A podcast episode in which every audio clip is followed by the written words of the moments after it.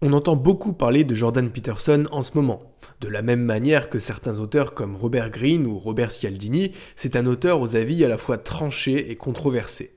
Il dit les choses comme il les pense, sans langue de bois, et honnêtement, c'est ce que j'aime chez ces auteurs-là. Dans ses douze règles pour une vie, il nous parle de l'ordre et du chaos.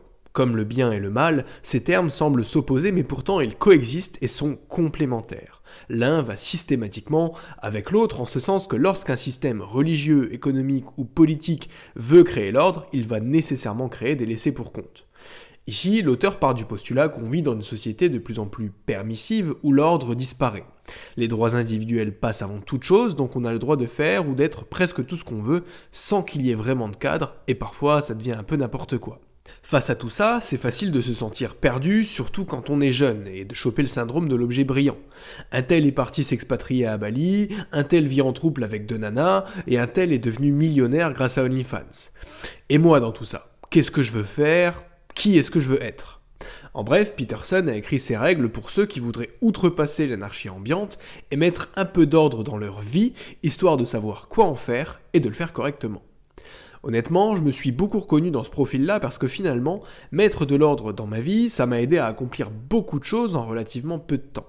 Parce que quand tu sais où tu vas et quand tu sais quel chemin prendre, c'est quand même beaucoup plus facile d'atteindre ta destination.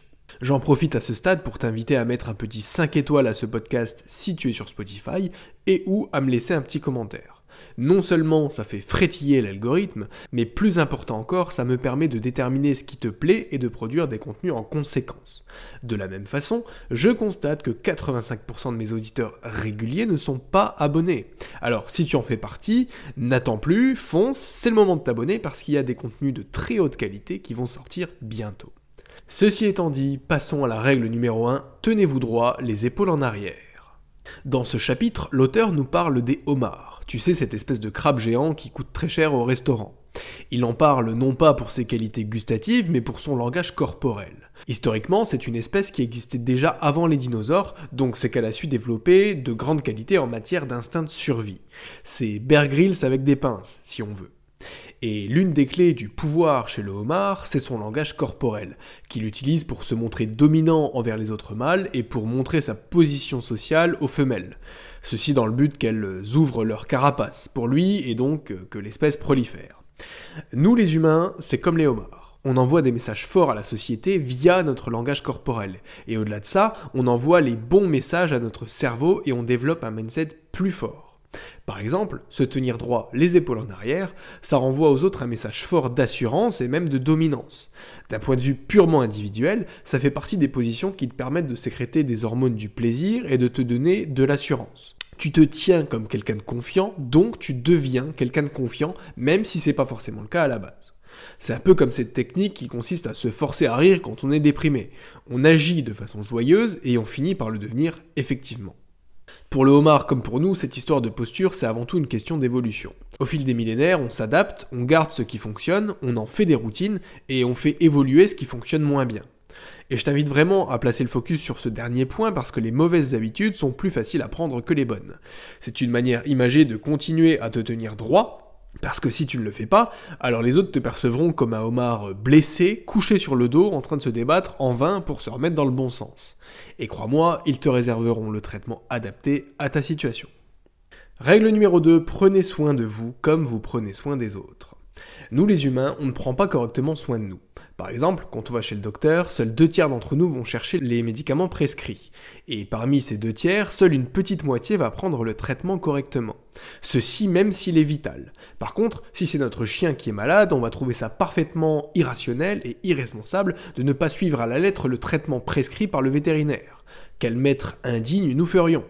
Ce constat, il est problématique pour toi, mais aussi pour le chien, qui serait quand même plus rassuré de te savoir en bonne santé. Et cette règle fait d'autant plus de sens qu'au moment où je rédige le script de cet épisode, j'ai une amie qui est à l'hôpital. Elle a fait un accident de voiture assez violent, avec des tonneaux, la voiture foutue et tout ce qui va avec. Non pas parce qu'il y avait de la circulation, non pas parce qu'elle était fatiguée, non pas parce qu'elle faisait nuit, mais simplement pour éviter d'écraser un chat un après-midi où elle rentrait du travail. Elle a donc risqué sa vie pour sauver un animal probablement sauvage et que d'ailleurs elle ne connaissait même pas. La conclusion, c'est que nous les humains, on préfère prendre soin des autres ou d'un animal, même s'il nous est étranger, plutôt que de nous-mêmes. Et au-delà des animaux, on s'occupe mieux des autres personnes en général.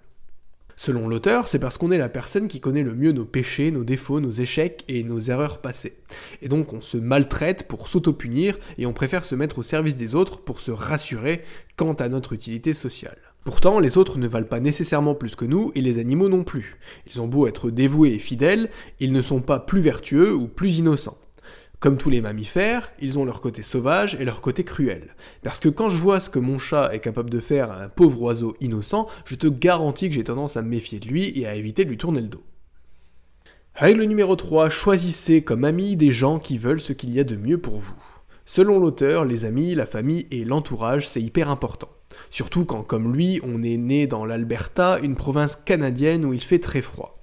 L'entraide y est indispensable parce que de novembre à mai, on ne sort pas sans raison. Sinon, nos cils, nos cheveux et toutes nos extrémités découvertes peuvent littéralement geler. En hiver, il fait moins 40 degrés et le soleil ne se lève qu'à 9h30. Là-bas, plus qu'ailleurs, il faut savoir s'entourer de gens qui nous veulent du bien. Si on s'évanouit dans la neige ou que notre voiture reste embourbée, il faut qu'on puisse compter sur quelqu'un et il faut que quelqu'un puisse compter sur nous en retour. On l'a déjà beaucoup dit sur cette chaîne, ton entourage conditionne ta réussite et c'est pour ça qu'il faut le choisir soigneusement. Certains passent leur temps avec les premières personnes qui leur passent sous la main parce qu'elles sont convaincues de ne pas mériter mieux. Alors ils côtoient des profils douteux au lieu de viser le haut du panier en termes de relations, soit par manque d'opportunité, soit par envie de secourir les autres. Et là on retombe en fait dans le cas de figure de la règle précédente. Sauf que certaines personnes ne s'en sortiront jamais. Ils ont ce que Freud appelait une compulsion de répétition et ils répéteront toujours les mêmes erreurs. Si tu leur tends la main quand ils sont au bord du précipice, non seulement tu n'arriveras pas à les ramener sur la terre ferme, mais en plus ils t'entraîneront dans leur chute. L'auteur parle d'expériences dans lesquelles des juges répressifs mettaient des jeunes délinquants et des jeunes civilisés dans le même environnement pour que tout le groupe soit poussé vers le haut, sauf qu'au final, c'était la délinquance qui se propageait et pas l'ordre. Règle numéro 4, comparez-vous à qui vous étiez avant et non pas à quelqu'un d'autre. Avant, quand le monde était rural et qu'on vivait dans des petites communautés, on se démarquait facilement. Si on avait un talent ou une aptitude, même petite, on devenait la star du village. Surtout avec certaines professions comme paysan, curé ou instituteur qui étaient très respectées à l'époque. Aujourd'hui, on vit tous dans des grandes villes et des mecs doués comme nous, il y en a au moins une vingtaine dans notre secteur. Ceci, quel que soit notre domaine d'activité. Et même si c'est pas le cas, bah c'est devenu si facile de se déplacer qu'on peut aller chercher le service dans une autre ville ou même sur internet. Aujourd'hui, on est entouré de mecs plus compétents que nous qui nous font concurrence et il ne faut surtout pas tomber dans le piège de se comparer avec eux. Un type qui vient d'être nommé Premier ministre du Canada aurait de quoi être fier de lui et sûr de lui, mais il se mettra à rougir s'il se prend une leçon de politique par le président des États-Unis. Dans l'idée, il y aura toujours une petite voix qui nous dira qu'on est moins bien que quelqu'un d'autre, et d'une certaine façon, c'est vrai, on ne peut pas être compétent dans tout. Et garde bien en tête qu'on se compare seulement à la partie des autres qu'on voit. C'est seulement la partie immergée de l'iceberg, donc déjà la comparaison est biaisée. Donc la clé, c'est tout simplement d'apprendre à se connaître, ses faiblesses comme ses forces, et de faire la compétition avec une seule personne, soi-même. Règle numéro 5, défendre à ses enfants de faire ce qui nous empêcherait de les aimer. Dans un livre qui parle d'ordre et de chaos, on comprend bien que la discipline a un grand rôle à jouer. C'est d'ailleurs quelque chose dont on fait largement la promotion sur cette chaîne. Donc, dans ce chapitre, Peterson nous rappelle l'importance d'inculquer cette discipline à nos enfants pour les empêcher de faire n'importe quoi. Pour leur bien comme pour le nôtre.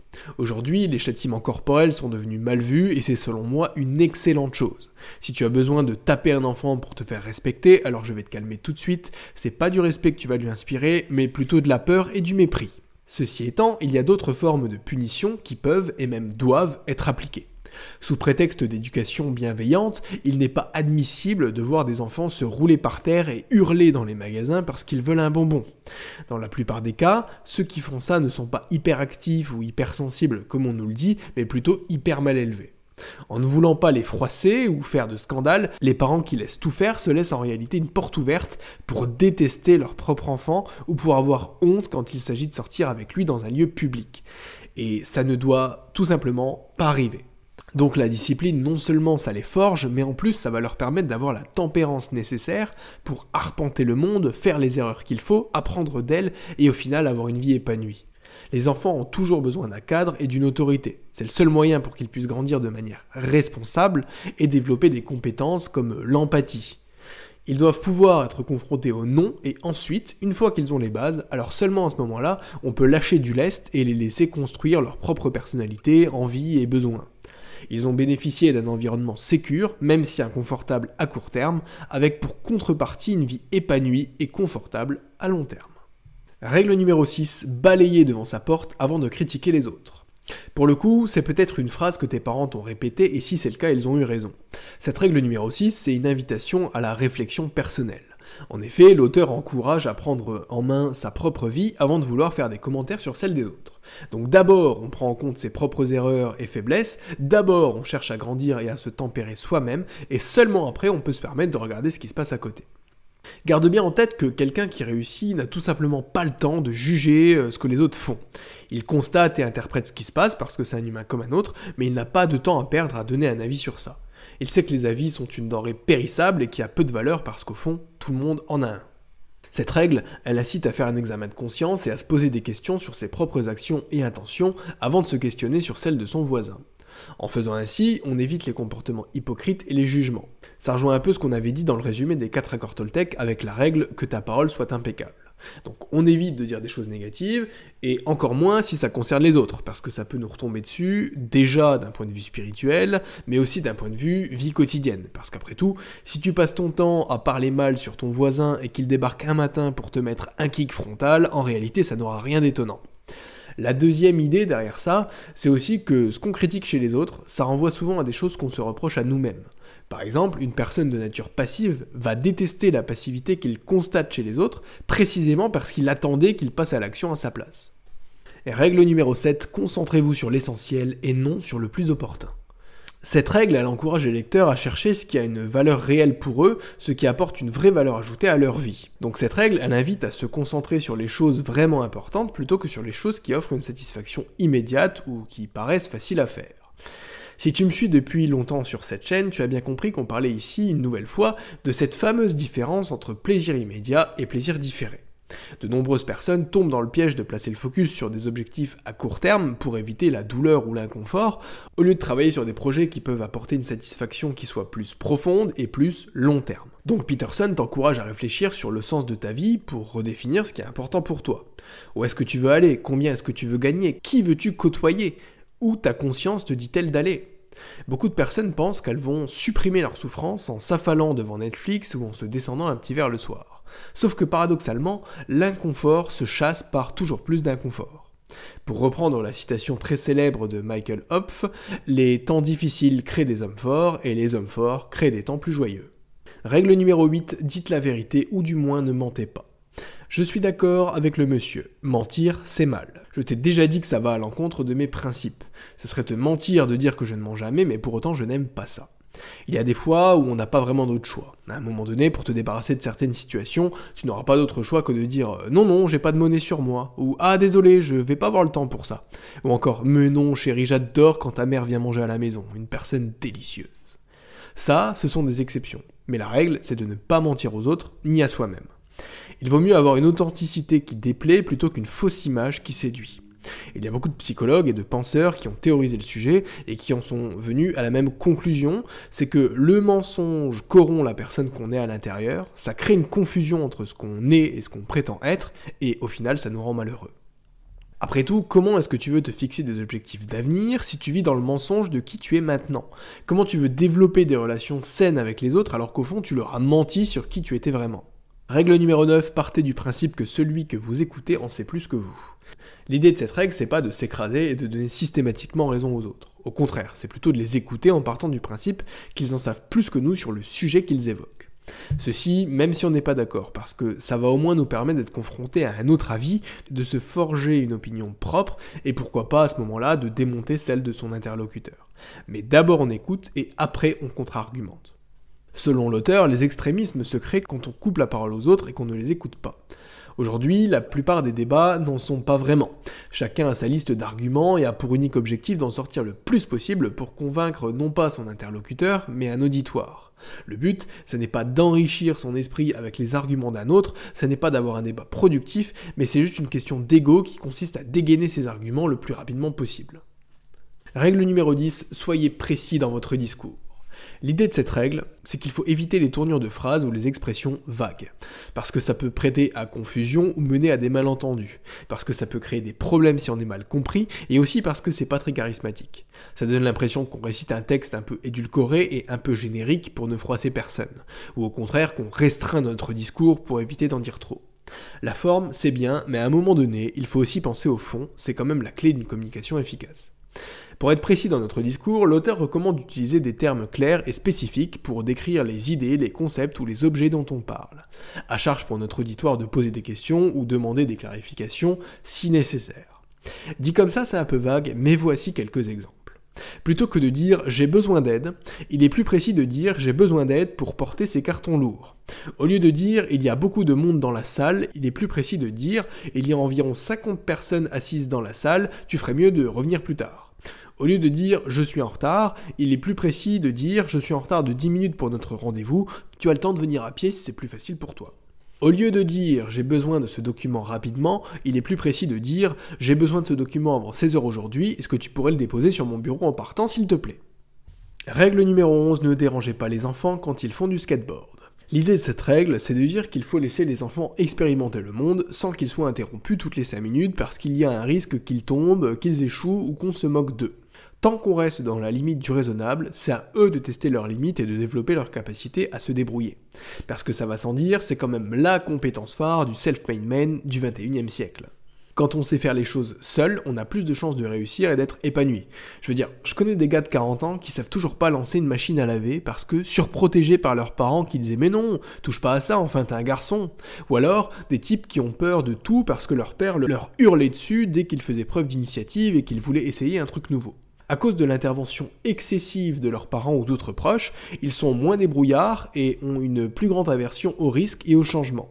C'est pas quelque chose d'irrémédiable, mais maintenant c'est quelque chose qui est ancré dans leur cerveau et donc il faudra complètement changer de mindset. Qu'ils décident de rester comme ils sont ou de changer, la vie sera plus difficile pour ces gens-là. Donc par pitié, ne dérange pas ton enfant quand il fait du skateboard. Règle numéro 12, caressez les chats que vous croisez dans la rue. Ça peut sembler une règle simple, étrange et peu hygiénique, mais laisse-moi t'en dire un peu plus sur elle. Peterson explique que les chats sont des créatures souvent mal comprises, mais qui ont beaucoup à nous apprendre. Ils sont indépendants, curieux et conscients de leur environnement. En caressant un chat que tu rencontres dans la rue, tu peux apprendre à te connecter avec lui, à apprécier sa compagnie et à être plus dans l'instant présent. C'est en fait ça la vraie idée de cette règle.